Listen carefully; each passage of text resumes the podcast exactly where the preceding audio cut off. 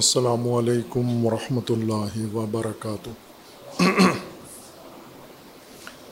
اعوذ باللہ من الشیطان الرجیم، بسم اللہ الرحمن الرحیم، الحمد للہ والصلاۃ والسلام علی رسول اللہ وآلہ آل اللہ واللعنۃ الدائمۃ علی اعدائہم اعداء اللہ من یوم عداوتہم الی یوم لقاء اللہ۔ عباد اللہ، اوصیکم و نفسی بتقوى اللہ، اتقوا اللہ فإن خیر الزاد التقوی۔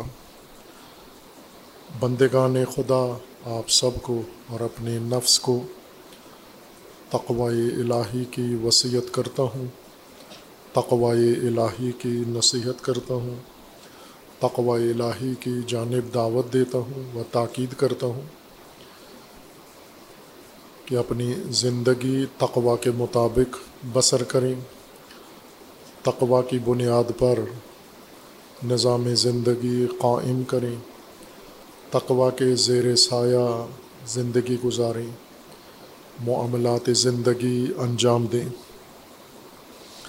اللہ تبارک و تعالی نے انسانی زندگی کی حفاظت کے لیے تقوی کو تدبیر کے طور پر مقرر فرمایا ہے، اور انسان اسی تدبیر کے ذریعے محفوظ ہے۔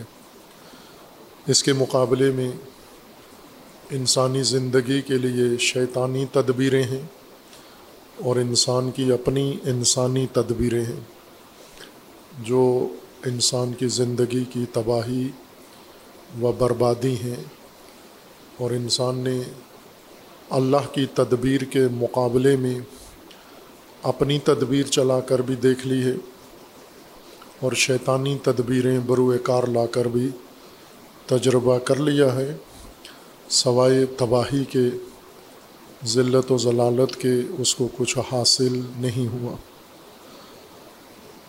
تقوی کے قیام کے لیے اللہ تبارک و تعالی نے جو اہتمام فرمایا ہے، اس میں سب سے بڑا انتظام و اہتمام انسانیت کے لیے اللہ نے اپنی جناب سے اور اپنی جانب سے راہبر و پیشوا مقرر فرمائے ہیں، مبعوث فرمائے ہیں، رسول و انبیاء، اور اپنی سب سے بڑی نعمت حضرت نبی اکرم رسول خاتم صلی اللہ علیہ وآلہ وسلم ہیں، جو سلسلہ نبوت کو تکمیل کرنے والے اور دین کی تکمیل کرنے والے اور بشریت کو کمال تک پہنچانے والے ہیں۔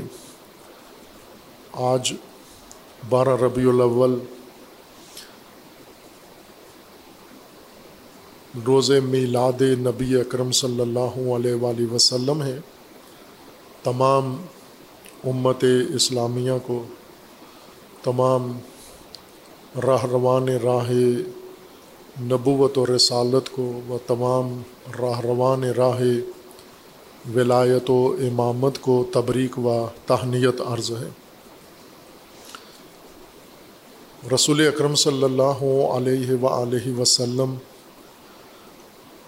اللہ تبارک و تعالی نے ہدایت کے سلسلے کو تکمیل تک پہنچانے کے لیے نبی اکرم صلی اللہ علیہ وآلہ وسلم کو مبعوث فرمایا ہے۔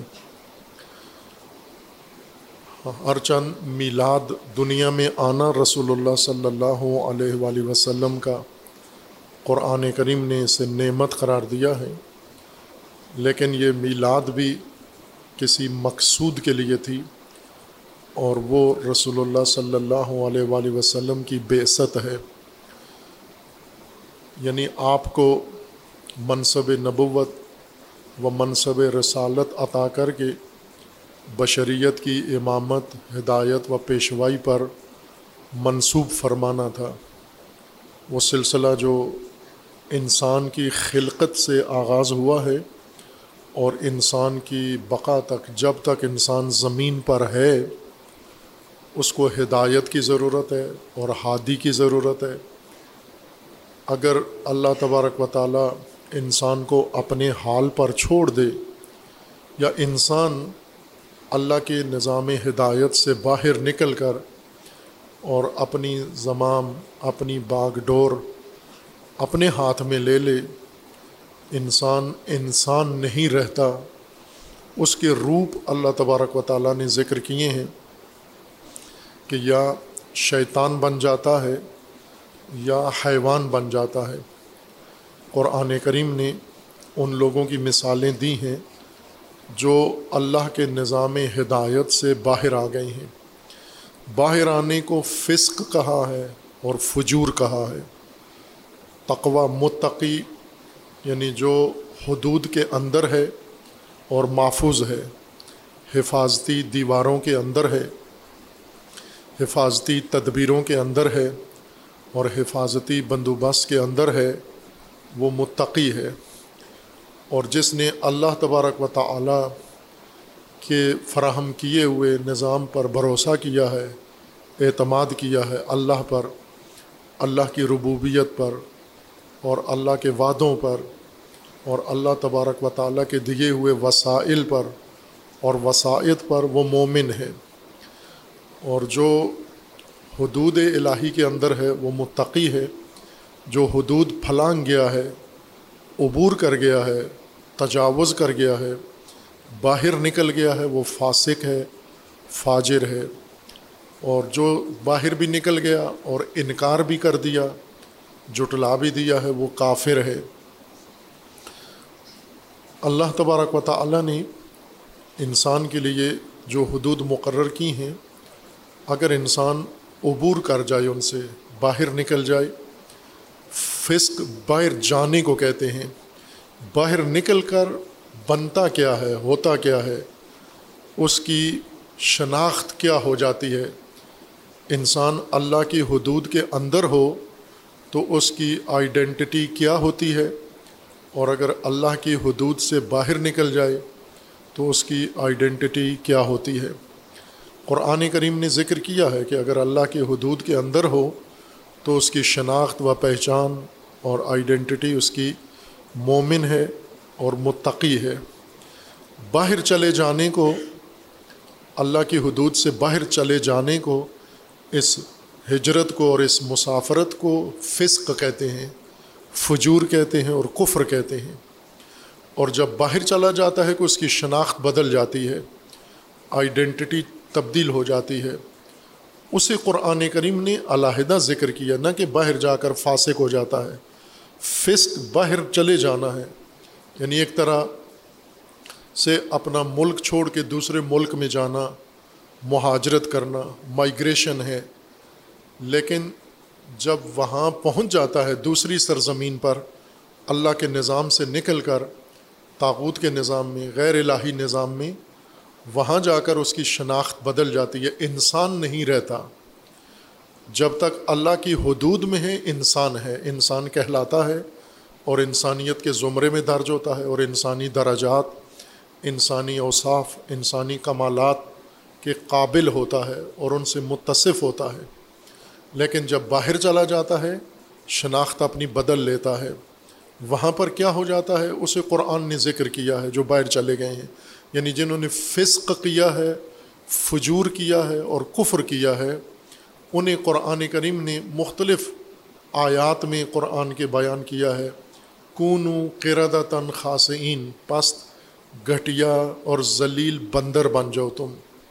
کسی جگہ پر کہا ہے کہ مثلہ کمثل الکلب، کسی جگہ کہا ہے کہ مثلہم کمثل الحمار۔ یہ آئیڈینٹی تبدیل ہے انسان کی، انسان نہیں ہے۔ کہیں پہ کہا ہے بندر ہے، کہیں پہ کہا ہے خنازیر ہیں، کہیں پہ کہا ہے گدھا ہے، کہیں پہ کہا ہے پاگل باولا کتا ہے۔ ان تحمل علیہ یلحس، ان تترک ہو یلحس۔ یہ شناخت ہے انسان کی جو بدل جاتی ہے اللہ کے دین سے باہر جانے کے بعد۔ فسق نہیں ہے فقط، اگر صرف فسق تک ہوتا معاملہ، یعنی باہر چلا گیا، باہر چلا کر جا کر بھی ہے تو وہی ہے۔ جیسے ہمارے ملک کے اور ہمارے خاندانوں کے بہت سارے عزیز پاکستان سے باہر چلے گئے ہیں، تو صرف سرحد عبور کی ہے، وہاں جا کر نیشنلٹی لے لی ہے کسی اور ملک کی، لیکن ہیں تو وہی، رشتے وہی ہیں، شخصیت وہی ہے، شناخت وہی ہے، اوصاف وہی ہیں۔ کم لوگ ہیں باہر جا کر تبدیل ہو گئے، اپنی شناخت بدل دی ہے، لیکن اکثریت نے اپنی شناخت قائم رکھی ہے۔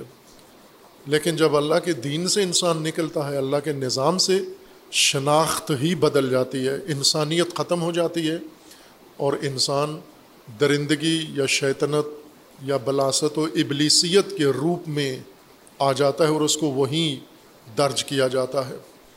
رسول اللہ صلی اللہ علیہ وآلہ وسلم انسانیت کی ہدایت کے لیے مامور ہوئے ہیں، انسان کو اپنے مقام انسانیت تک پہنچانے کے لیے رسول اللہ صلی اللہ علیہ وآلہ وسلم مبعوث ہوئے ہیں۔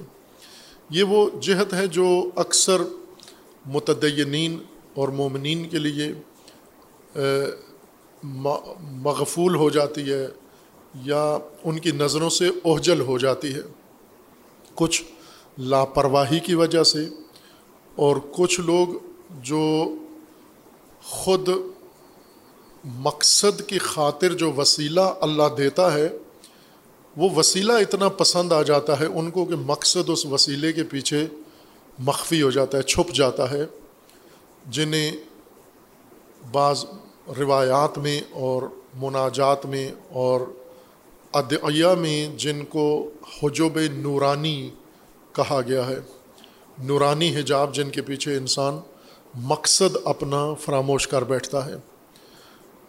اللہ تبارک و تعالی نے جو اہتمام کیا ہے انسان کے لیے ہے۔ اگر ہم قرآن کو دیکھیں تو قرآن میں اللہ نے انسان کو خلق کیا ہے، پھر انسان کے لیے فراہم کیا ہے بہت کچھ، کچھ انسان کی خلقت سے پہلے انسان اللہ تبارک و تعالی نے خلق کیا ہے، زمین کو آمادہ کیا ہے، زمین کو انسانی حیات کے قابل بنایا ہے، انسانی ضروریات زمین کے اندر پیدا کی ہیں، زمین کی قابلیت و صلاحیت کو بڑھایا ہے، اور زمین کو اس قابل بنایا ہے کہ انسان اس میں آسودگی کے ساتھ رہ سکے اور اپنی ضروریات یہاں فراہم کر سکے۔ اور پھر انسان کے وجود میں آنے کے بعد اللہ تبارک و تعالیٰ نے اس کی تعلیم کا انتظام و اہتمام کیا ہے، اس کی تربیت کا اہتمام و انتظام کیا ہے۔ خلقت کے وقت انسان مشکوک تھا، جب اللہ تبارک و تعالیٰ نے زمین پر انسان کو خلق کرنے کا ارادہ ملائکہ کو بتایا ہے، ملائکہ جیسی پاکیزہ مخلوقات مطمئن نہیں تھیں، چیمبے جبیں تھے وہ، یہ کیوں بنایا جا رہا ہے، یہ فسفاسد، اہل فساد اور صفاق، خون بہانے والا، خون ریز، یہ زمین پہ آئے گا، زمین کو فاسد بھی کر دے گا اور زمین پہ صفاقیت بھی عہدم مچائے گا۔ اس لیے اس کی شخصیت ملائکہ کے نزدیک مشکوک تھی۔ اللہ تبارک و تعالیٰ نے انسان کی مشکوک حیثیت کو مسجود بنا دیا ملائکہ کے لیے۔ کس چیز سے، یہ اتنا فاصلہ کیسے طے ہوا کہ مشکوک مسجود کیسے بنا؟ تعلیم کے ذریعے، یعنی وہ چیز جو ملائکہ کے سامنے آئی، انسان کی قابلیت، انسان کی صلاحیت، تعلیم کی۔ اللہ کے علم کے تو ملائکہ بھی معتقد تھے، شیطان بھی معتقد ہے، اور باقی مخلوقات بھی، اللہ کے علم میں تو کسی کو شک و شبہ نہیں ہے، انسان میں شک ہو رہا تھا، انسان کیوں پیدا ہو رہا ہے، یہ زمین کو خراب کر دے گا، زمین کو فساد سے بھر دے گا۔ جب اللہ تبارک و تعالیٰ نے آدم کو، انسان کو تعلیم دی، علم آدم الاسماء کلہا، تمام حقائق جب آدم کو، انسان کو تعلیم دے دیے، ملائکہ مطمئن ہوئے۔ یہاں سے ملائکہ کے شکوک و شبہات و تردید، تذبذب دور ہوا، اور وہ تسلیم ہوئے اور سجدہ کیا اسی انسان کو۔ اور صرف یہی نہیں تھا، یہ پہلی کلاس تھی انسان کی، تعلیم۔ دوسری کلاس تھی تربیت۔ تربیت کا مطلب پرورش ہے، یعنی صلاحیتوں کو ابھارنا، نکھارنا، بڑھانا، پروان چڑھانا۔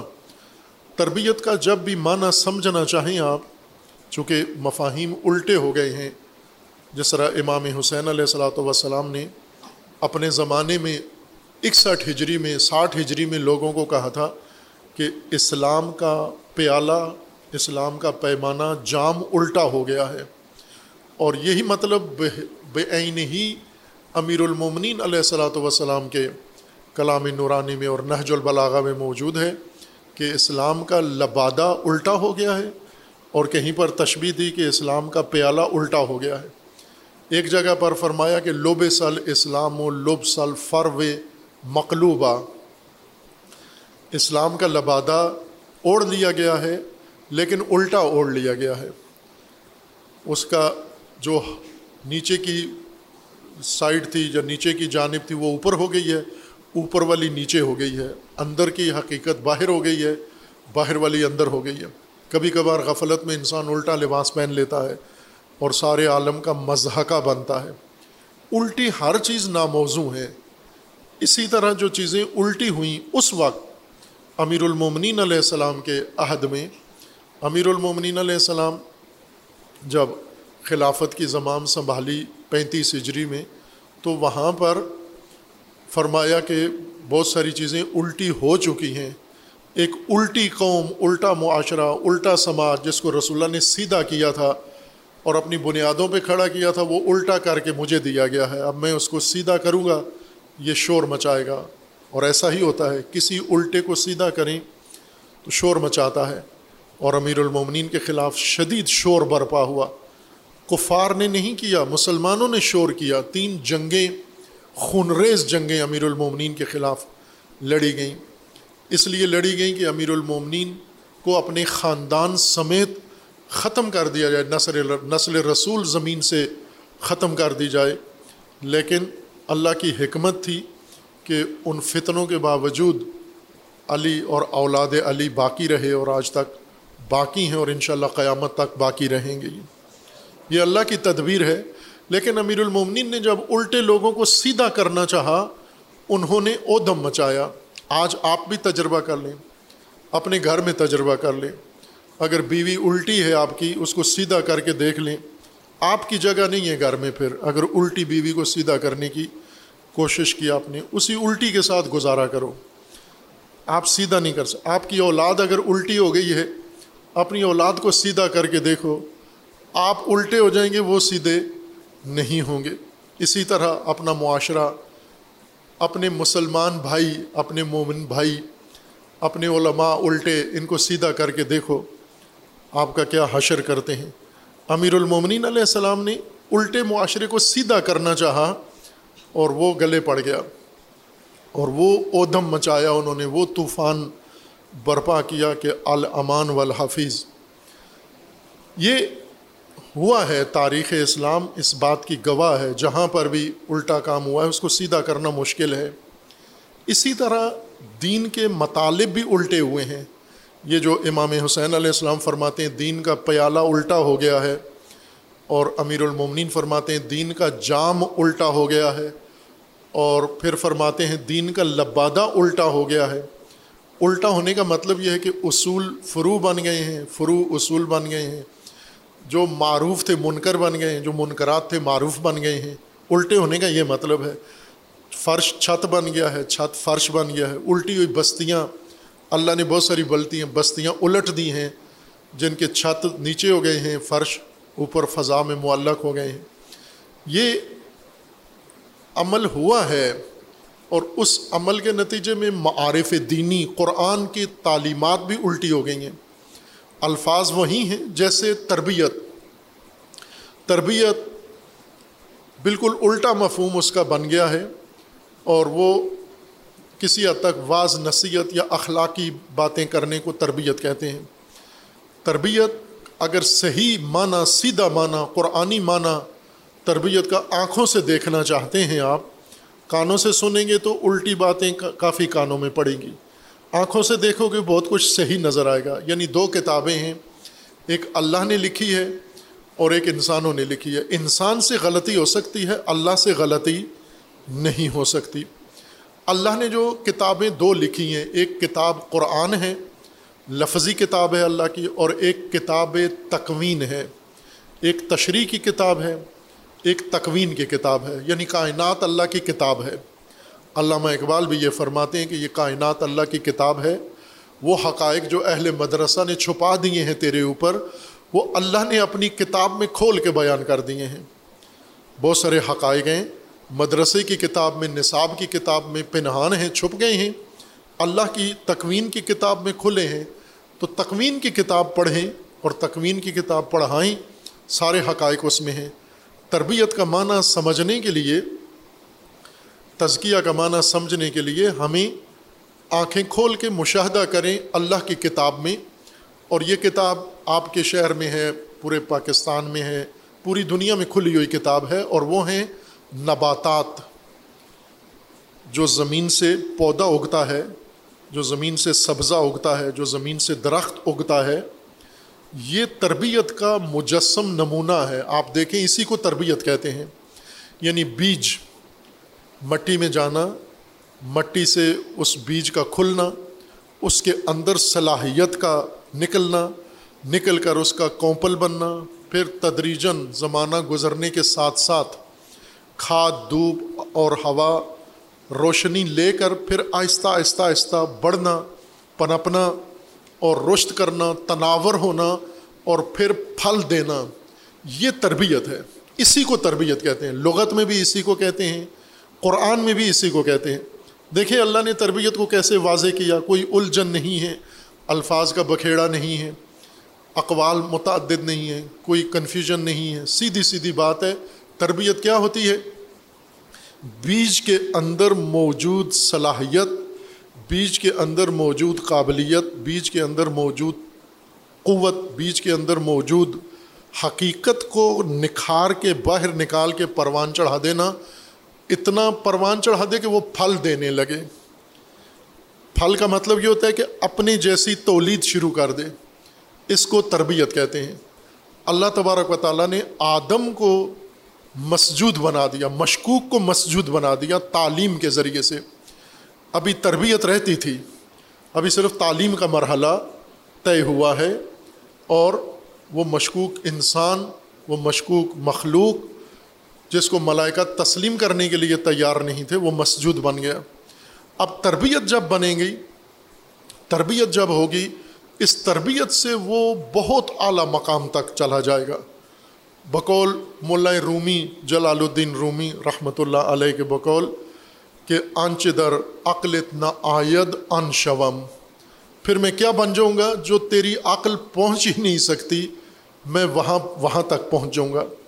از جمادی مردم و نامی شدم، مردم ز نامی ز حیوان سر زدم، بار دیگر ز حیوان گر بمیرم از ملائک، بار دیگر ز آدم گر بمیرم از ملائک درارم بالو پر، اور پھر از ملک پران شوم، یا بار دیگر از ملک پران شوم، پھر میں فرشتے سے اوپر ایک پرواز اور لگاؤں گا۔ کہاں جا پہنچوں گا؟ آنچ در عقل اتنا آید ان شوم، پھر میں وہ بن جاؤں گا جو تیری عقل اس کو سمجھ ہی نہیں سکتی، میں کہاں چلا جاؤں گا۔ کون پہنچائے گا؟ پرورش و تربیت۔ یعنی یہ بیج جو اللہ نے انسانیت کا پیدا کیا ہے، آسن تقویم میں سلالت من تین، یہ مٹی کا بیج، یہ وہاں تک پہنچ جائے گا۔ یہ اصل ہدف تھا، اس ہدف کے لیے آسمانی کتابیں نازل ہوئی ہیں۔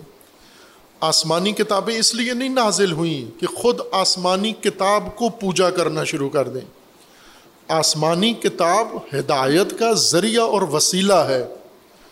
آسمانی کتاب پڑھ لینا، حفظ کر لینا، یہ ہدف نہیں ہے۔ اگر کسی نے آسمانی کتاب خرید لی، کسی نے آسمانی کتاب پڑھ لی، کسی نے آسمانی کتاب حفظ کر لی یا پڑھا لی، تو یہ نہ سمجھے کہ میں ہدف تک پہنچ گیا ہوں۔ یہ وسیلہ ہے انسان کو اپنے مقصد تک پہنچانے کا، اصل ہدف انسان ہے۔ اور پھر انسان میں سے ہی اللہ تبارک و تعالیٰ نے اسی نو، اسی مخلوق میں سے ان ہستیوں کو پسند کیا، اٹھایا، برگزیدہ کیا اور انہیں بنایا اور سنوارا، اور سنوار کر انہیں انسانیت کے اندر مبعوث کیا کہ یہ عنوان، یہ ان مفاہیم میں سے ہے جس کو ابھی تک کھولا نہیں گیا، بعثت کا عنوان کھلا نہیں ہے۔ ہم بعثت سمجھتے ہیں تعیناتی، تقرری، کہ اللہ تبارک و تعالیٰ نے نوٹیفیکیشن جاری کیا کہ آج سے آپ نبی ہیں۔ پہلے موسیٰ نبی تھے، پہلے عیسیٰ نبی تھے، آج سے آپ نبی ہیں۔ جس طرح تعیناتیاں، تقرریاں حکومت میں یا دیگر اداروں میں ہوتی ہیں، یہ اس طرح کی تقرری نہیں تھی، یہ بعثت ہے۔ یعنی اللہ تبارک و تعالیٰ نے پہلے ایک انسانی استعداد کو کمال تک پہنچایا، جب وہ استعداد کمال تک پہنچی، یہ بعثت ہے، اس کے اندرونی بعثت ہے۔ اب اسے باقی بشریت کو کمال تک پہنچانے کے لیے آمادہ کیا، وہ مہارتیں، وہ علوم، وہ حکمتیں اور وہ توانائیاں، وہ قوتیں عطا کیں، پھر اس کو نبی بنا کر، رسول بنا کر مبعوث فرمایا، اور پھر تسلسل کے ساتھ یہ سلسلہ جاری رہا تائیں کہ خاتم الانبیاء، سلسلہ اوصیاء و اولیاء و سلسلہ انبیاء، جب ضرورت پڑی کہ اب وہ جو سلسلہ اللہ نے نظام کی صورت میں بنایا تھا اسے کامل تر کر دیا جائے، اور پھر حضرت رسول اللہ صلی اللہ علیہ وآلہ وسلم کو مبعوث فرمایا۔ کس لیے؟ تاکہ امت کو مبعوث کریں، امت کی پرورش کریں، امت کی تعلیم دیں، امت کو وہی تعلیم جس کے سبب مسجود، مشکوک مسجود ہوا تھا، وہ تعلیم ان کو چاہیے، وہ حقائق کی تعلیم۔ اور پھر تربیت، جو اللہ نے ان کے اندر صلاحیتیں رکھی ہیں وہ ساری انسان کے اندر ابھاریں، اور جب وہ انسان اس درجہ کمال تک پہنچ جائے، پھر انسان انبیاء اس امانت کو حوالے کر دیں جس کی تھی، یعنی اللہ تبارک و تعالیٰ، جس کو قرآن نے لقاء اللہ کہا ہے، کہ اس منزل لقاء تک پہنچ جائے انسان۔ باقی جو راستے میں سہولتیں ہیں، جیسے ایک جنت پیدائش میں، جو ہی انسان پیدا ہوا جنت میں چلا گیا، یعنی سہولتوں والی ایک جگہ جہاں پر تمام سہولتیں تھیں۔ یا آدم اسکن انت وزوجک الجنہ وکلا منہا رغدا حیث شئتما، اے آدم اپنی زوجہ کے ساتھ یہ جفت، یہ جوڑا، یہ ٹھہر جائیں اس باغ میں، اور اس میں جی بھر کے کھائیں، کھلا ڈھلا کھائیں، بغیر کسی جھجک کے، بغیر پابندی کے، روک ٹوک کے کھائیں، لیکن ولا تقربا ہذہ الشجرہ، اس ممنوع درخت کے قریب نہیں جانا۔ باقی پورا باغ آپ کے حوالے، اور پورے باغ کے اندر آپ کی ضرورت کی ہر چیز ہم نے رکھ دی ہے۔ پھر جب انسان اس باغ میں، اس جنت میں زندگی گزارتا ہے، رغدن زندگی گزارتا ہے، پھر اس کے بعد پرورش پاتا ہے، تعلیم حاصل کرتا ہے، تعلیم دے کر جنت میں بھیجا، تعلیم یافتہ آدم جنت میں آئے، باغ میں آئے، ان پڑھ جنت نہیں، ان پڑھ آدم نہیں ہے، اور لا علم آدم نہیں ہے۔ علم آدم الاسماء کلہا، پھر فرمایا کہ یا آدم اسکن انت وزوجک الجنہ، تعلیم دینے کے بعد بھیجا، ممنوع شجرہ بتانے کے بعد بھیجا، لیکن پھر بھی آدم ہے بالآخر، اور آدم نے وہ کر دکھایا جو اللہ تبارک و تعالیٰ نے روکا ہوا تھا کہ اس شجرہ کے قریب نہ جانا، جو باقی تمہارے لیے اتنی بڑی جنت بنائی ہے، باغ بنایا ہے، اور اس میں ہر چیز ہے، اس میں رغدن کھاؤ، وہ رغدن پر ترجیح دے دی ممنوع چیز کو۔ مثلا یوں فرض کر لیں کہ اس باغ کے اندر 1000 پھل ہیں، انار ہے، سیب ہیں، انگور ہیں، کیلا ہے، مالٹا ہے، ہر دنیا کی نعمت اس کے اندر موجود ہے، اور ایک ممنوع شجرہ ہے، اور آدم کو کہا کہ یہ 1000 پھل روزانہ کھاؤ، صبح و شام کھاؤ، 3 ٹائم کھاؤ، 6 ٹائم کھاؤ، دن کو کھاؤ، رات کو کھاؤ۔ کوئی کھانے کا ٹائم ٹیبل بھی نہیں دیا کہ ناشتہ کرنا ہے، پھر دوپہر کو کھانا ہے، پھر شام کو کھانا ہے، نہ۔ حیث شئتما، حیث شئتما، جیسے چاہتے ہو، جہاں چاہتے ہو، جب چاہتے ہو، جو چاہتے ہو، مہیس کر دیا اس کو مشیت آدم کے ساتھ۔ یہ نہیں کہا کہ جیسا میں ٹائم ٹیبل بنا کے دوں گا کھانے کا ویسا کھانا، آپ نہ، تمہارے اوپر ہے، جیسے تم چاہو مرضی سے کھاؤ اپنا۔ خوب اس مرضی دے کے، جنت بنا کے، وسعت دے کے، آخر ارتکاب اس کا کیا جا کر جو روکا گیا تھا کہ اس ایک کو نہ کھانا، وہ 1000 تمہارے لیے مجاز ہیں، یہ ایک ممنوع ہے، اور آدم نے وہ کھا لیا۔ پھر اس کے بعد مشقتوں کی زندگی شروع ہو گئی، پھر مشقتوں کی زندگی میں اللہ نے رہنمائی کی، پھر پلٹ کر انسان نے جنت میں ہی جانا ہے۔ نہ وہ جنت مقصد تھی جو پیدائش کے بعد ملی، وہ بھی مسکن تھا، یا آدم اسکن انت وزوجک الجنہ، مسکن تھا، اور وہ جنت جو موت کے بعد انسان کے لیے مقرر کی گئی ہے وہ بھی مسکن ہے، مقصد نہیں ہے، اس کے لیے انسان پیدا نہیں ہوا، وہ انسان کے لیے ہے، اور انسان اس مسکن میں پیدا جانے کے لیے پیدا نہیں ہوا۔ جس طرح یہ باغ جس میں آدم کو رکھا گیا، نکال دیا گیا بالآخر کہ جو مشقت والی زندگی گزارو، پھر پرمشقت زندگی شروع ہو گئی، وہ جنت بھی مسکن ہے۔ اصل مقصود کیا ہے؟ مقصود یہ ہے انا للہ و انا الیہ راجعون، جس ٹھکانے سے آئے ہیں وہاں پر پلٹ کر جانا ہے۔ آئے تھے بیج بن کر، پلٹیں گے کمال بن کر، کامل بن کر، انسان بن کر اور کامل بن کر، یہ اصل مقصد تھا۔ رسول اللہ صلی اللہ علیہ وآلہ وسلم و دیگر انبیاء کرام اس مقصود کے لیے تشریف لائے ہیں، اور یہ مقصد کسی بھی حجاب کے سامنے رکے نہیں۔ یہ نہ ہو کہ کتاب خدا میں اتنے آپ محو ہو جائیں، غرق ہو جائیں کہ جو مقصد کتاب بتا رہی ہے وہ حاصل نہ ہو۔ جیسے قاریان و حافظان کرام و گرامی ہیں، اتنا وقت دیتے ہیں حفظ پر کہ اس کو سمجھنے اور اس کے مطابق عمل کرنے کی توفیق ہی وقت باقی نہیں بچتا۔ ظاہر اس کو رٹنے میں تو بہت ٹائم لگ جاتا ہے، ساری توانائی خرچ ہو جاتی ہے، سنانے میں اس پر عمل کب کریں گے ہم؟ اس کے مطابق زندگی کیسے بسر کریں گے؟ رسول اللہ صلی اللہ علیہ وآلہ وسلم، انبیاء کرام و اہل البیت علیہ السلام، یہ آئے ہیں آپ کو مقصود تک پہنچانے کے لیے، یہ راہبر ہیں، یہ متوقف نہیں ہیں، یہ کوئی اس طرح کی ثابت ہے شخصیات نہیں ہیں جو ایک جگہ رکی ہوئی ہیں اور اس قافلے کو روکنے کے لیے آئے ہیں کہ یہاں رک جاؤ اور ہم تک رک جاؤ، ہمارے سامنے رک جاؤ۔ نہ، یہ راہبر ہیں۔ راہبر کا مطلب یہ کہ نہ خود رکتے ہیں اور نہ اپنی امتوں کو روکتے ہیں اور رکنے دیتے ہیں۔ ان کا مقصد یہ ہے کہ یہ ان سب کا ہاتھ پکڑ کر، تھام کر، انہیں آنکھیں کھول کر انہیں وہاں پہنچائیں جہاں کے لیے پیدا ہوئے ہیں۔ یہ وہ حقیقت ہے جو ہمیں رسول اللہ صلی اللہ علیہ وآلہ وسلم کی شخصیت سے، زندگی سے سمجھنی ہے۔ قرآن اسی کے لیے لے کر آئے، ثقلین اسی کے لیے لے کر آئے، عطرت کی طرف ہمیں اسی وجہ سے رجوع کرنے کو کہا، اور جو زندگی گزاری وہ سب اسی لیے تھی کہ ان لوگوں کو اس منزل سے، اسفل سافلین سے نکال کر اپنے مقصود خلقت تک پہنچائیں۔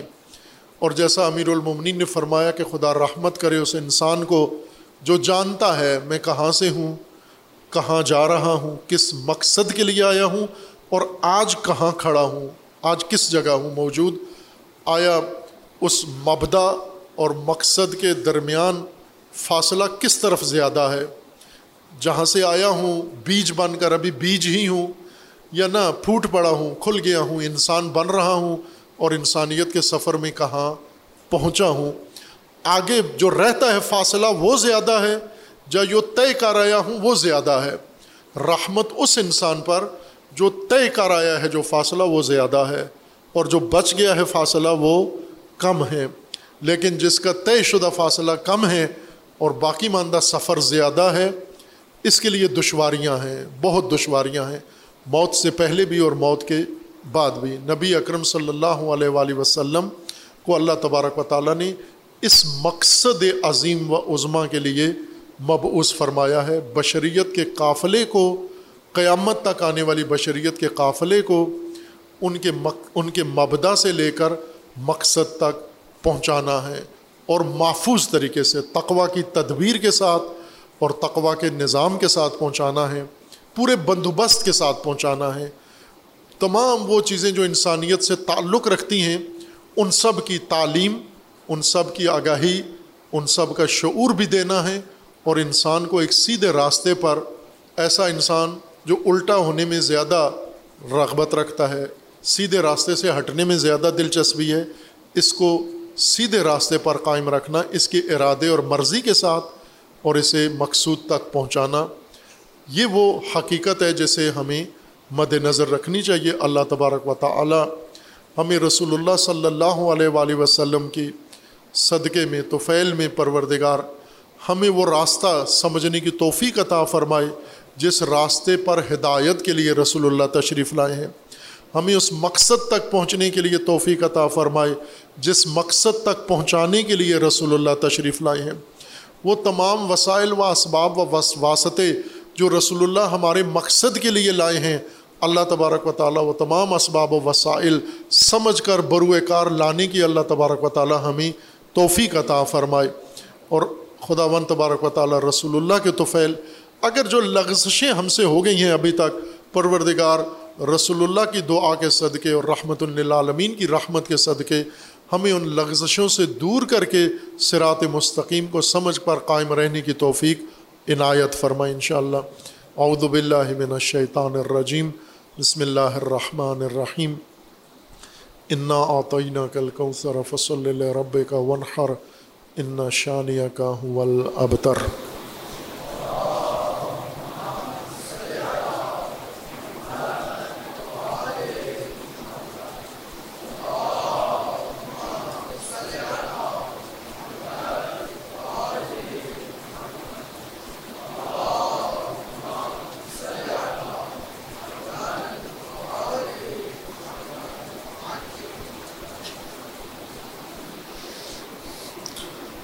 اعوذ باللہ من الشیطان الرجیم، بسم اللہ الرحمن الرحیم۔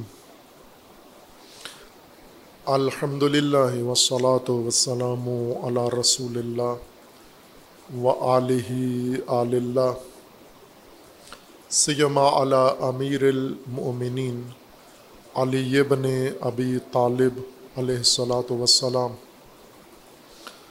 و فاطمۃ الزہرا سیدۃ نساء العالمین والحسن والحسین سیدی شباب اہل الجنہ وسبطی الرحمہ وعلی ابن الحسین و محمد ابن علی و جعفر ابن محمد و موسیٰ ابن جعفر و علی ابن موسیٰ و محمد ابن علی و علی ابن محمد والحسن ابن علی والحجت ابن الحسن القائم المنتظر المہدی حجج اللہ علی عبادہ و امناؤہ فی بلادہ واللعن علی اعدائہم اجمعین من الآن الی قیام یوم الدین۔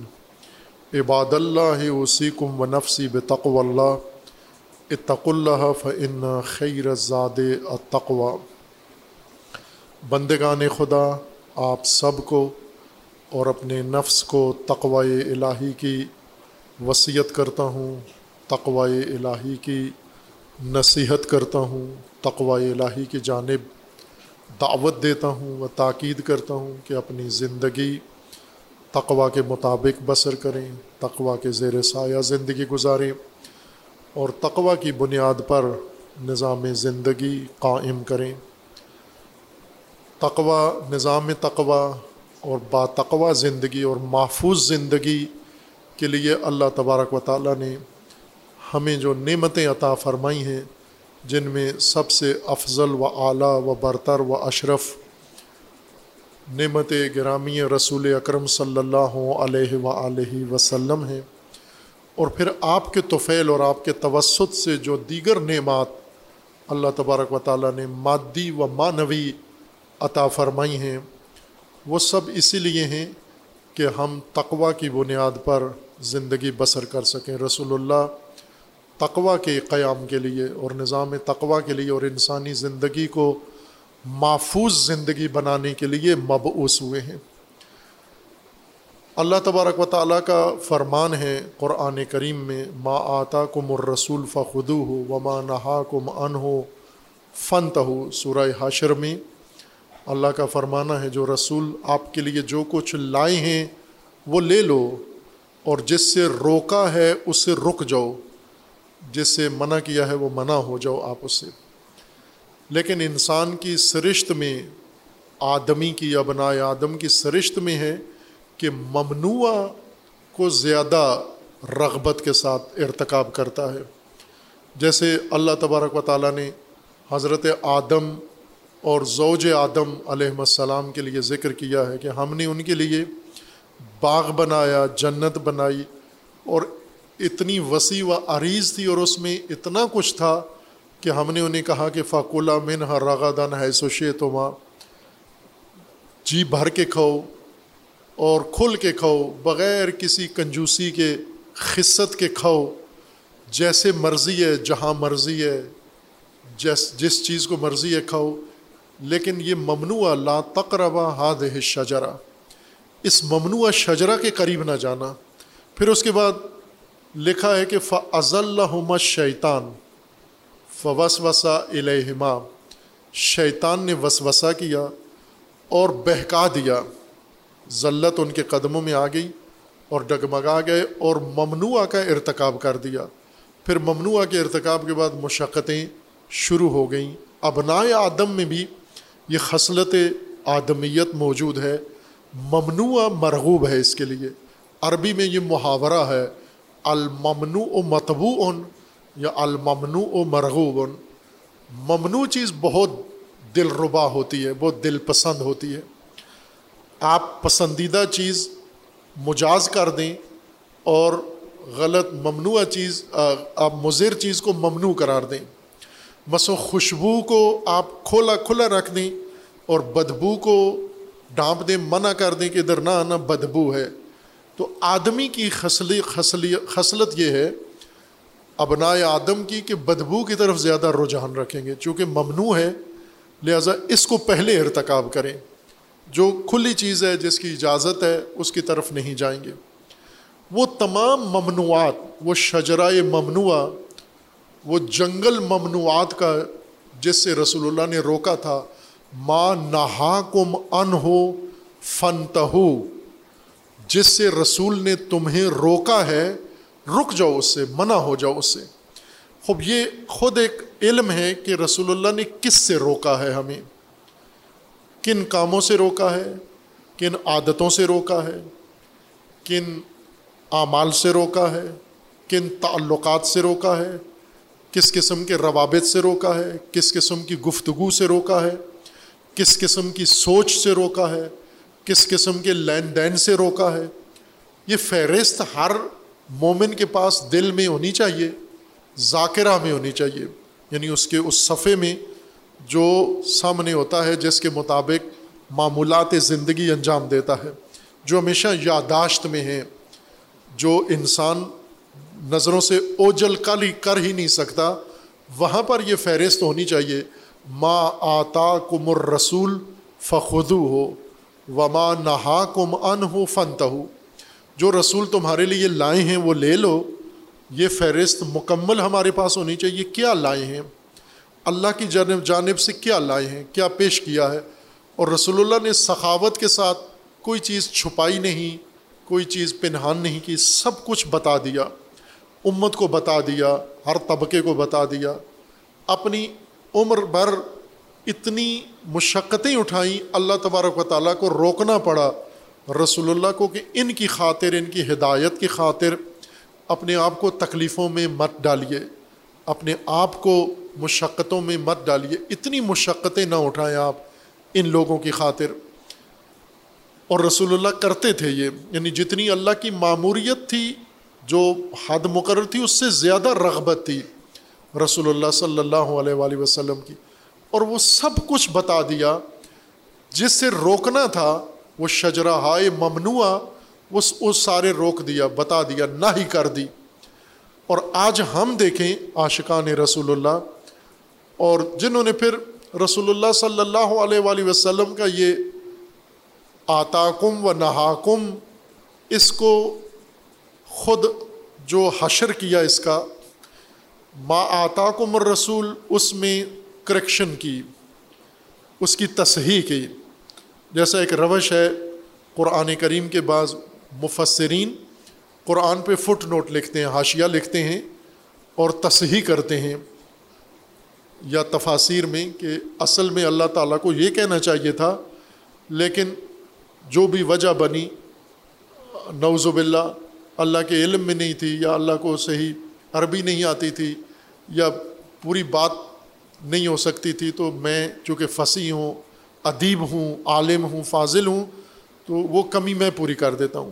یعنی وہ تفسیر نہیں ہوتی، قرآن کی غلطیاں نکال رہے ہوتے ہیں نعوذ باللہ، یا وہ قرآن کی کمی پوری کر رہے ہوتے ہیں۔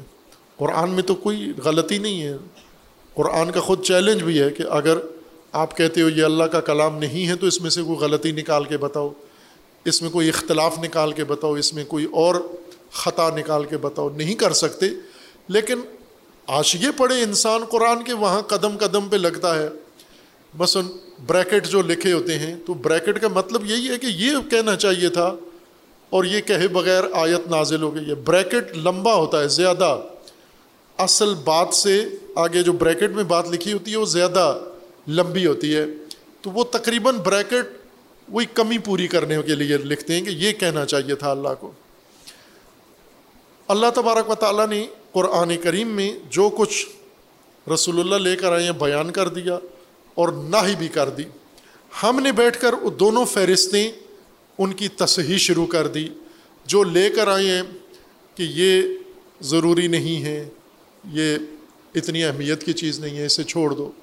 مثلا ما آتاکم الرسول، رسول آپ کے لیے ہدایت کا پورا نظام لے کر آئے ہیں، تو آپ کہہ دو نظام تو کاٹ دو، نظام تو ضرورت نہیں ہے ہمیں۔ رسول آپ کے لیے نظام ہدایت لے کر آئے ہیں، نظام حکومت لے کر آئے ہیں، نظام ولایت لے کر آئے ہیں، نظام امامت لے کر آئے ہیں، اسے کراس مار دو کہ اس کی ضرورت نہیں ہے، کیونکہ اس سے تو بہتر ہم خود بنا لیتے ہیں۔ تو جو رسول لے کر آئے وہ نہیں لیا۔ کبھی کبھار ہوتا ہے آپ کے رشتہ دار، آپ کے پڑوس والے، آپ اپنے گھر میں کوئی اچھا کھانا بنتا ہے تو آپ کو بھیج دیتے ہیں، اس سے اچھا کھانا آپ نے خود گھر میں بنایا ہوتا ہے۔ اب ٹھیک ہے ان کی مہربانی ہے، انہوں نے اچھا کھانا بنایا۔ یہ پہلے یہ رواج تھا دیہاتوں میں خصوصاً، یہ تھا کہ وہ اپنے لیے عیب سمجھتے تھے، اور یہ بہت اچھا رواج تھا کہ کوئی بھی کبھی کبھار دیہاتیوں، گاؤں والے، پرانے زمانے کے لوگوں کے کبھی کبھار اچھا کھانا بنتا تھا، معمول میں وہ دال، ساگ، چٹنی ہر گھر میں ایک جیسا ہی بنتا تھا، لیکن کبھی کسی گھر میں مرغ ذبح ہو جاتا تھا، گوشت پک جاتا تھا، یا کوئی چاول بن جاتے تھے۔ چاول وہ خصوصی کھانا تھا، اسپیشل جنتی کھانا، کبھی کبھار سال میں 2-3 دفعہ بنتے ہوں گے گھروں میں، کبھی حلوہ بنا لیتے تھے، اور تنہا کھانا اپنے لیے معیوب سمجھتے تھے کہ آج ہمیں توفیق کو یہ اچھا کھانا ہے تو کم از کم کسی رشتہ دار کو، پڑوسی کو، قریبی کو بھیج دیتے تھے۔ جن کے یہاں کھانا گیا ہے ظاہر ہے ان کے لیے بھی مرغوب ہوتا تھا، وہ تو پسند کرتے تھے۔ لیکن آج کل شہری زندگی یا ماڈرن ایڈوانس زندگی ہے، اب کسی نے فاسٹ فوڈ منگوایا ہوا ہے، پیزا منگوایا ہوا ہے، انہوں نے بریانی بھیج دی تو بریانی سے تو پیزا اس کو زیادہ اچھا لگتا ہے، باربیکیو منگوا لیا، روسٹ کوئی چیز منگوائی ہوئی ہے، تو وہ ہاتھ ہی نہیں لگاتے اس کے کھانے کو کہ یہ جو لگایا وہ یہ رکھ دو، نوکروں کو دے دو، غلاموں کو دے دو۔ ہم نے رسول اللہ جو کچھ لے کر آئے ہیں ہمارے لیے، ہم نے اس کا یہی حشر کیا ہے کہ اس سے بہتر تو ہمارے پاس ہے۔ رسول اللہ کیا لائے ہیں؟ امامت لائے ہیں، تو آپ نے کہا جمہوریت روسٹ سسٹم ہمارے پاس ہے، باربیکیو والا جمہوریت، باربیکیو جمہوریت ہمارے پاس ہے۔ یہ رسول اللہ کی پرانی امامت، ہزاروں سال پرانی، اس سے تو بہتر جمہوریت ہمارے پاس ہے، تو رسول اللہ کی چیز کو پیچھے پھینک دیا۔ اصل ملوکیت نے پیچھے پھینکا، لیکن مومنوں نے ملوکیت کا تقلید کی، کہا یہ بہت اچھا کام کیا آپ نے۔ یعنی دراصل جیسا اہل سنت علماء بھی لکھتے ہیں، مولانا مودودی نے سب سے خوبصورت لکھا ہے، بڑی وضاحت کے ساتھ لکھا ہے، اور پھر اس کی قیمت بھی ادا کی ہے، عتاب بھی جھیلا ہے۔ مولانا مودودی وہ بزرگ شخصیت ہیں کہ سنی ہونے کی وجہ سے شیعہ انہیں ناپسند کرتے ہیں اور ملوکیت کو رد کرنے کی وجہ سے سنی انہیں ناپسند کرتے ہیں. بعض آدمی ایسے کام کر جاتا ہے کہ دونوں گروہ ناراض کر دیے. تو وہ یہ ان لوگوں میں سے ہیں کہ شیعہ ان کو سمجھتے ہیں کہ تو سنی ہے, اس سے ہمیں کیا ملے گا. بہت بنیادی کام کیا انہوں نے کہ ملوکیت کا بتایا کہ یہ کیسے انہوں نے کیا سینسر کیا, کیا رسول اللہ کے دین میں سے کیا چھوڑا, کیا رہنے دیا, کیا ختم کر دیا. یہ ملوکیت نے یہ کام کیا, بنو امیہ نے کیا, نام لکھ کے کہا بنو امیہ نے کیا. اور پھر اس کے بعد مومنوں کو, علی کے شیعوں کو اتنا پسند آیا معاویہ کا کام, یہ تو زبردست کام کیا تو نے, یہ جو امامت تو نے اٹھا کے باہر پھینک دی, ولایت ادھر کر دی, ملوکیت لے آیا اس کی جگہ, دروازہ کھول دیا ہے. ہم ملوکیت کے نام تو نہیں جمہوریت لے آتے ہیں, امامت کو پھر بھی نہیں آنے دیں گے, اس کو نہیں آنے. یہ کام کیا انہوں نے. اہل سنت کے جید علماء صرف مولانا مودودی نہیں ہیں, اور بھی بہت سارے ہیں, بلکہ اسی زمانے کے بہت سارے علماء اہل سنت کے بزرگ شخصیات, انہوں نے کہا کہ بنو امیہ نے کیا کیا ہے, دین سے کیا اٹھا کے باہر پھینک دیا ہے اور اس کی جگہ پر کیا اضافہ کیا ہے. اور اللہ نے تو فرمایا تھا کہ ما آتاکم الرسول فخذوہ, جو رسول لائیں اسے تھام لو, اسے چھوڑنا نہیں ہے. خب ایک تو قرآن لائے رسول اللہ, دوسرا اطرت اہل البیت لائے رسول اللہ. بنو امیہ نے کہا کہ قرآن کو رہنے دو ظاہری طور پر, اطرت کو چھوڑو, یہ باہر نکال دو ان کو, امامت و ولایت کو, چونکہ اطرت کے ساتھ امامت و ولایت چلی آ رہی ہے, اس کو رہنے دو آپ. پھر قرآن جو لیا ہے, قرآن میں پھر امامت کا ذکر آتا ہے, اس کو بھی رہنے دو آپ, حکومت ہماری ہوگی اور ثواب اور تبرک قرآن کا ہوگا. یہ وہ چھانٹی تھی جو بنو امیہ نے کی. جس طرح یہود نے دین یہودیت و دین مسیحیت میں چھانٹی کی, اسی طرح بنی اسرائیل کی طرح بنو امیہ نے اسلام میں یہ چھانٹی کی. وہ چھانٹی ابھی تک چلی آ رہی ہے. خب جو رسول لائے ہیں وہ لے لو آپ. رسول اللہ جیسے قرآن لائے ہیں و عطرت لائے ہیں, تو قرآن و عطرت کیا لائے ہیں؟ قرآن و عطرت آپ کے لیے ہدایت کا مکمل ضابطہ لائے ہیں. تصحیح نہ کرو اس لسٹ کی جو رسول اللہ نے روکا ہے, رک جاؤ اس سے. قرآن جس سے روکتا ہے رک جاؤ اس سے, اہل البیت جس سے روکتے ہیں رک جاؤ اس سے. نہج البلاغہ پڑھو اور یہ فہرست فردن فردن اپنے لیے لکھو, تیار کرو کہ مولا علی نے کس سے روکا ہے, کس چیز سے روکا ہے. آپ کو ہر دوسرا جملہ امیر المومنین کا نہی کا ملے گا, یہ نہیں کرنا. وہ وصیت نامہ جو اپنے فرزند کے نام لکھا ہے اس کو دیکھیں, فرزند کو کیا کہہ رہے ہیں, کیا نہیں کرنا. پیارے بیٹے میرے دلارے, یہ نہیں کرنا, یہ نہیں کرنا, زندگی بھر یہ نہیں کرنا. وہ پوری لسٹ خود بنا کے دی ہے, یہ نہیں کرنا. پھر ہم اپنا جائزہ لیں, اپنے گریبان میں جھانکیں, آج وہ کون سا کام ہے جس سے رسول اللہ نے روکا اور ہم نہیں کر رہے, وہ کون سا کام ہے جو عاشقان رسول نہیں کر رہے. رسول اللہ نے روکا, تفرقے سے روکا, قرآن نے روکا, عطرت نے روکا, رسول اللہ نے روکا. ہے کوئی مسلمان جو دعویٰ کرے میں تفرقے کا حصہ نہیں ہوں, میں تفرقہ پسند نہیں کرتا, میں فرقہ واریت میں مبتلا نہیں ہوں, میں دوسرے مسلمانوں سے نفرت نہیں کرتا, میں سب کو مسلمان سمجھتا ہوں, جو بھی رسول اللہ کا کلمہ پڑھتا ہے میں اس کو مسلمان سمجھتا ہوں. الا رجل, امیر المومنین کا ایک تحدی ہے, چیلنج ہے. الا رجل ترک ہذہ اللمازہ لاہلھا, کوئی ہے ایسا جو اس ناپاک چیز کو اس کے اہل کے لیے چھوڑ دے, لمازہ چھوڑ دے. وہ دانتوں میں پھنسا ہوا گوشت کسی مردار کا, اس کو لمازہ کہتے ہیں. ہے کوئی ایسا جو اس لمازہ کو چھوڑ دے, چبائی ہوئی چیز کو, چغلی ہوئی چیز, چبائی ہوئی چیز کو چھوڑ دے, نہ کھائے, ہے کوئی ایسا؟ خب یہی تحدی ہے. الا رجل, مومنوں میں کوئی ایسا مرد کا بچہ ہے, بقول ہمارے پشتون بھائیوں کے کوئی نر کا بچہ ہے جو کہے کہ میں تفرقے سے دور ہوں, تفرقہ پسند نہیں کرتا, فرقہ واریت پسند نہیں کرتا, فرقوں کی آگ نہیں ابھارتا, نفرت مسلمانوں سے نہیں کرتا. اختلاف ہیں آپ میں.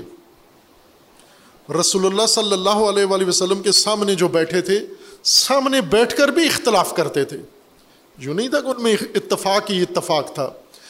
دو فرد جیسے بھی ہوں ان میں اتفاق ہر پہلو سے نہیں ہو سکتا، مگر یہ کہ منافق ہو جائیں، یعنی دل کی بات نہ کریں، ہاں میں ہاں ملائیں، جیسے چاپلوس ہوتے ہیں 100% آپ کے ساتھ متفق ہیں. پناہ مانگو ایسے لوگوں سے جو ہر چیز میں آپ کی ہاں میں ہاں ملاتا ہے، یہ خطرناک ہے، یہ اس سے دور ہو جاؤ. بالآخر کوئی اپنی رائے رکھتا ہے یا نہیں رکھتا، صحیح یا غلط، ہر آدمی اللہ نے عقل دی ہے، ذہن دیا، اپنی اس بات سے سوچتا ہے. مثلا آپ کہتے ہو ادھر سے جائیں یا ادھر سے، اس کے ذہن میں کوئی بات آنی چاہیے نا کہ ادھر سے جائیں یا ادھر سے. وہ کہے جی جیسے آپ کہیں، وہ جو یہ جو کہتے ہیں جیسے آپ کہیں، یہ نہیں ہے سالم متوازن متعادل لوگ نہیں ہیں. جیسے آپ کہیں ٹھیک ہے، وہ آخر میں ہم ہی نے کہنا ہے جو آپ نے کرنا ہے، لیکن اپنی بات تو، اپنی سوچ، اپنی عقل تو دوڑاؤ. کیا آتا ہے آپ کے ذہن میں؟ ممکن ہے کوئی غلط چیز آئے، آنے دو اس کو. اللہ نے ذہن بنایا ہی اسی لیے ہے کہ جس میں جو آتا ہے آنے دو، اس کو روکو نہیں، اس کو پابندیاں نہ لگاؤ کہ یہ چیز کیوں آتی ہے. مثلا اکثر یہ طلاب اور مومنین پوچھتے ہیں مجھ سے کہ ہمارے ذہن میں طرح طرح کے خیالات آتے ہیں. مثلا میں نے کہا کیا خیالات؟ غلط خیالات آتے ہیں. یہ کہتے ہیں ہمارے ذہن میں بہت غلط خیالات آتے ہیں. کیا غلط خیالات آتے ہیں؟ کہتے ہیں غلط خیال یہ آتا ہے کہ اللہ کو کس نے بنایا ہے. تو میں نے کہا یہ کس نے کہا غلط خیال ہے؟ یہ غلط نہیں ہے، آپ کا ذہن ہے، یہ سوچنا چاہیے اس کو کہ اللہ نے ہر چیز کو بنایا، اللہ کو کس نے بنایا ہے، یہ آنی چاہیے بات آپ کے ذہن میں. اگر آتی ہے تو غلط نہیں ہے. غلط یہ ہے کہ جب یہ بات آتی ہے تو اپنے آپ کو سرزنش کرتے ہو، اور غلط یہ ہے کہ اس کا جواب نہیں ڈھونڈتے ہو، پڑھتے نہیں ہو، مطالعہ نہیں کرتے ہو، غور و فکر نہیں کرتے، اور کسی سے پوچھتے نہیں ہو، رہنمائی نہیں لیتے. یہ غلط کام ہے، نہ کہ یہ سوال آنا. اس طرح کے بہت سارے سوالات، کائنات کیسے بنی ہے، کیوں بنی ہے، اللہ نے ایسا کیوں کیا ہے، اب یہ سوالات غلط نہیں ہیں، ان کو ہم کہتے ہیں یہ غلط سوچ ہے. پھر وہ غلط سوچ کچھ ماں باپ دمکا کے ڈرا کے کہتے ہیں یہ غلط ہے، کچھ علماء کہہ دیتے ہیں یہ بات کرنا غلط ہے. آپ اپنے ذہن سے سوچیں جو سوال آتا ہے، اور پوچھیں، رہنمائی لیں، علم سے رہنمائی لیں، عقل سے رہنمائی لیں، قرآن سے رہنمائی لیں، علماء سے رہنمائی لیں جنہیں اللہ نے یہ حکم دیا ہے. آپ خداوند تبارک و تعالیٰ نے جو توفیقات ہمیں دی ہیں، بڑی نعمت ہے عقل، اس سے کام لیں. بل نہیں آئے گا، بجلی کا بل آتا ہے، عقل کا بل نہیں آتا. اس کو بہت بعض کنجوسی سے استعمال کرتے ہیں کہ اس کو استعمال کیا تو ایک تو اس کی عمر کم ہو جائے گی، اور دوسرا بل شاید آ جائے، اور تو بل تو ہم سے دیا نہیں جا سکتا، پہلے زیادہ ہے. اس کو جتنا استعمال کرو اور بڑھتا ہے اور زیادہ تیز ہوتا ہے. خب اللہ تبارک و تعالیٰ نے رسول اللہ کو مبعوث کیا، رسول اللہ آپ کے پاس دین لے کر آئے. یہ دین، اس میں بہت ساری چیزوں سے روکا ہے، یہ نہیں کرنا، یہ کام رک جاؤ، اس سے یہ منع ہے. ہم جائزہ لیں کہ اس ممنوع میں سے کیا کچھ ہم کر چکے ہیں اور کیا کر رہے ہیں، اور کس دلیل و جواز سے کر رہے ہیں. وہ شجرہ ممنوعہ، اس بھری جنت میں ایک درخت ممنوعہ تھا، آدم نے کھا لیا، شیطان نے بہکا کے کھلوا دیا. اب ابنائے آدم کے سامنے سارا جنگل ہی ممنوعہ ہے. ایک درخت ہے جس سے کھانا ہے، باقی سارا منع ہے، اور ہمارے لیے جو منع ہے وہی زیادہ مرغوب ہے. یہ ہمیں دیکھنا ہے عزیزان کہ جو کچھ رسول اللہ لائے تھے اس میں سے کیا ہمارے پاس بچا ہے، کیا ہم نے رکھا ہے. تفرقہ سے کتنا حکم دیا رسول اللہ نے، تفرقہ کا. اختلاف تھا، رسول اللہ کے سامنے اختلاف کرتے تھے، اور رسول اللہ نے نہیں کہا کہ یہ جو سوچ رہے ہو جہنم چلے گئے، جہنمی ہو گئے ہو آپ، یہ جو آپس میں رائے مختلف ہے آپ کی، یہ جہنم میں چلے. نہ، کوئی جہنم نہیں ہے. رسول اللہ نے پوچھا ان سے کہ ابھی مدینہ خطرے میں ہے، کیا کریں حفاظت کے لیے. کسی نے کہا مدینے سے بھاگ جائیں، کسی نے کہا یہ کریں. جناب سلمان فارسی نے کہا خندق کھود دیں. تو وہ مشاورت کے وقت اختلاف تھا، تو رسول اللہ نے تو کسی کو نہیں کہا کہ یہ خندق کے مشورے والا جنت میں جائے گا، باقی سارے جہنم میں جائیں گے، چونکہ اختلاف رکھتے ہیں. نہ، اختلاف رکھیں، تفرقہ نہ کریں، فرقہ نہ بنائیں، فرقہ وارانہ نفرت نہ کریں. لا تفرقوا، قرآن کی نہی ہے، رسول اللہ کی نہی ہے۔ فرقہ بنا کر جب لبیک کہتے ہو، فرقہ بنا کر جب عشق ظاہر کرتے ہو رسول اللہ کا، رسول اللہ کی روکی ہوئی منع کی ہوئی چیز ارتکاب کر کے پھر جب عشق رسول میں آتے ہو تو بڑے عجیب عاشق لگتے ہو آپ وہاں پر۔ اب یہ عاشق کس کھاتے میں، کس منطق کے تحت ہیں؟ ہر غلط کام جس سے رسول اللہ نے روکا ہے وہ کر رہے ہیں، اور سب سے بڑا غلط کام تفرقہ ہے۔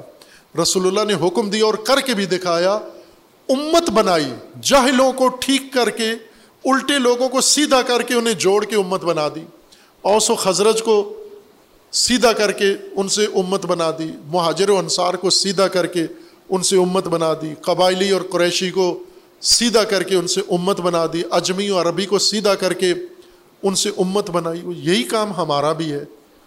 تفرقہ بڑا ممنوع شجرہ ہے جس کا کورس کرایا جاتا ہے مدرسوں میں کہ تفرقہ کیسے ڈالا جاتا ہے۔ جس چیز سے رسول اللہ نے روکا ہے اس کے لیے آپ کو باقاعدہ ڈگری ملے گی، عالم، مفتی اعظم بننا ہے آپ نے، کس لیے؟ امت میں تفرقہ ڈالنے کے لیے، تاکہ جس چیز سے رسول نے روکا ہے وہ کر کے دکھائیں، اور پھر رسول اللہ کا منہ چڑھانے کے لیے کیا کہیں، ہم عاشق بھی بن جائیں ان کے۔ دن رات سال بھر امت رسول بانٹنے میں، تقسیم کرنے میں لگے رہتے ہیں، اور پھر ربیع الاول میں آ کر عاشق رسول بن جاتے ہیں۔ خوب یہ غور کرنا ہے ہمیں عزیزان، یہ فہرست ہر مسلک میں ہونی چاہیے۔ رسول اللہ نے جیسے روکا تھا، کہیں میں وہی تو نہیں کر رہا، وہی کام تو نہیں میں سر انجام دے رہا، اور پھر عجیب لگتا ہے کہ ممنوع کام کر کے پھر ہم امت رسول یا عاشق رسول ہونے کا بھی دعویٰ کریں۔ بحث مفصل ہے انشاءاللہ، اللہ نے توفیق دی، پہلے بھی کی ہوئی ہے یہ بحث اور آگے بھی ہوگی انشاءاللہ۔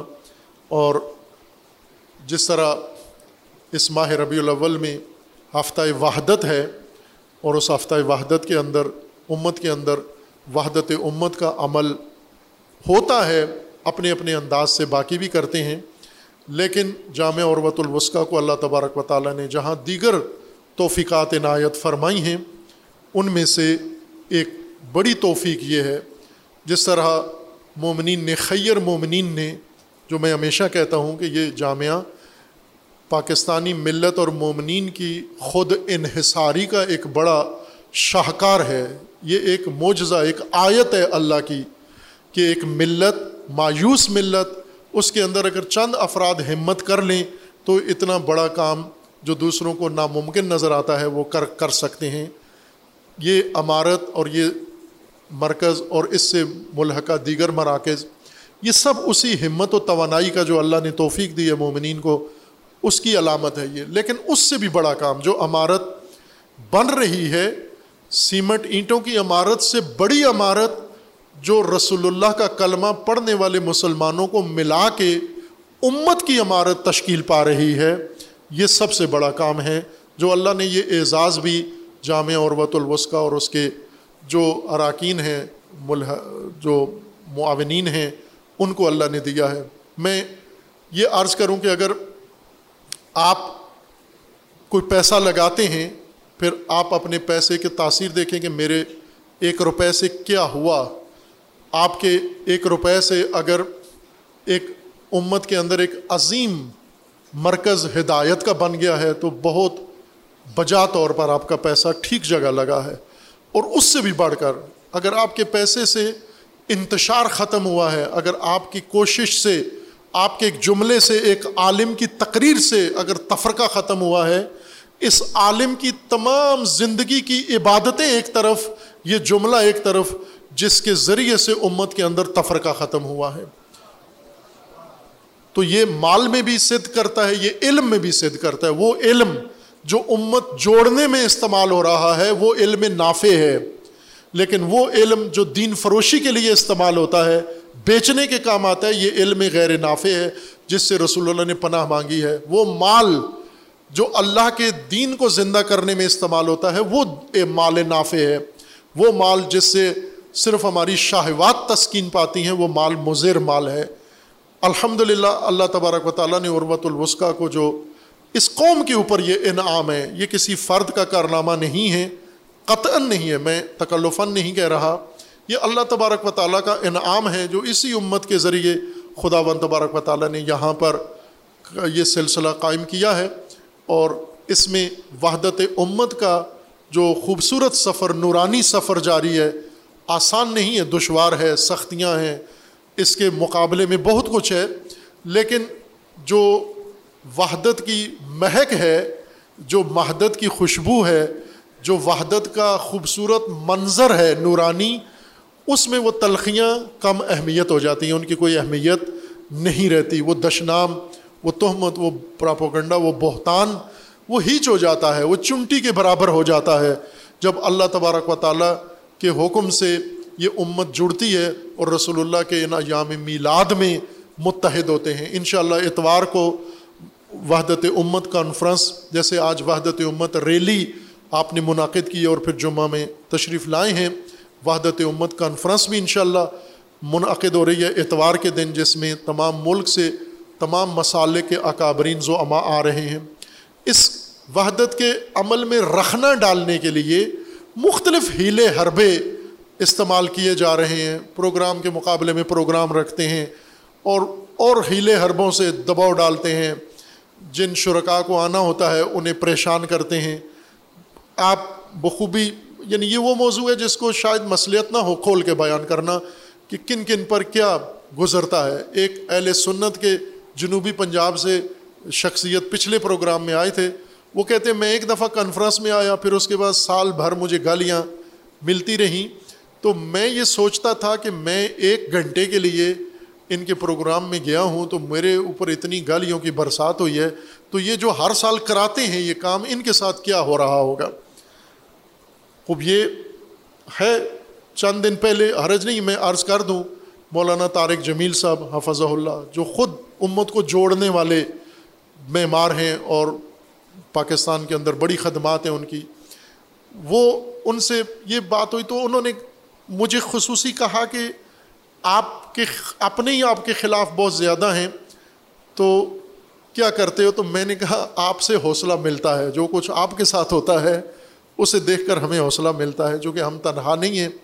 جو بھی امت کو جوڑنے کی بات کرے گا تو توڑنے والے اس پر ٹوٹ پڑتے ہیں، یہ ہیں، لیکن ان کی ہمیں پرواہ نہیں ہے، اور وہ اللہ نے وہ شعبہ خود سنبھالا ہوا ہے، رسول اللہ کو بھی فرمایا تھا کہ یہ میرے حوالے کر دو، یہ جو طبقہ ہے، یہ جو آپ کو ستاتا ہے، ان کا میں بندوبست کروں گا، دنیا میں بھی اور آخرت میں بھی، دنیا میں ان کو مہلت دوں گا، پھر آخرت میں اس مہلت کا مزہ چکھاؤں گا ان کو، آپ پریشان نہ ہوں، آپ اپنا وقت ان پر ضائع نہ کریں۔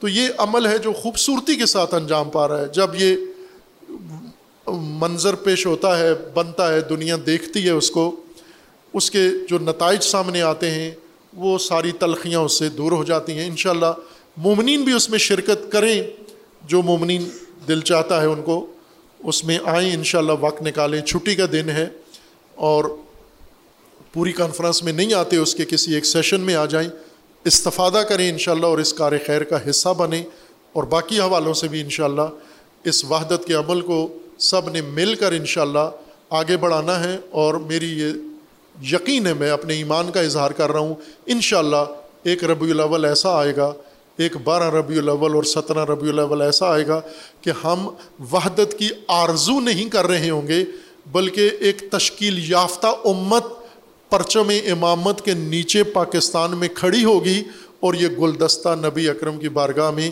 پیش کریں گے انشاءاللہ، اور فرزند نبی حضرت امام مہدی علیہ السلام کے لیے اس گلدستے کو تیار کر گئے کہ جس کی کمی کی وجہ سے نہیں آ رہے تھے، پاکستان میں تیار ہے، اب تشریف لے آئیے۔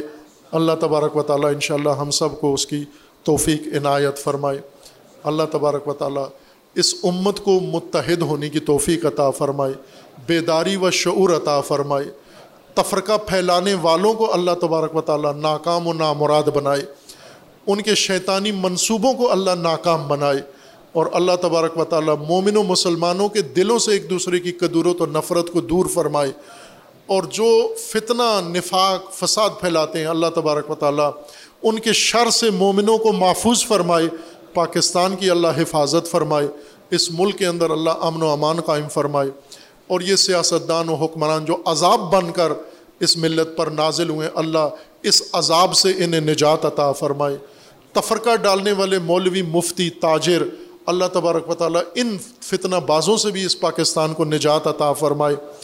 اور پروردگار کی بارگاہ میں دعا ہے، آج آپ کے حبیب کا یوم میلاد ہے اور اس کے صدقے ہم سب کی لغزشوں کو درگزر فرمائے، ہمارے گناہان صغیرہ و کبیرہ کو معاف فرمائے، ہمارے والدین، ہمارے اساتذہ، ہمارے ذوی الحقوق جو اس دنیا سے رحلت کر گئے ان سب کی اللہ مغفرت فرمائے۔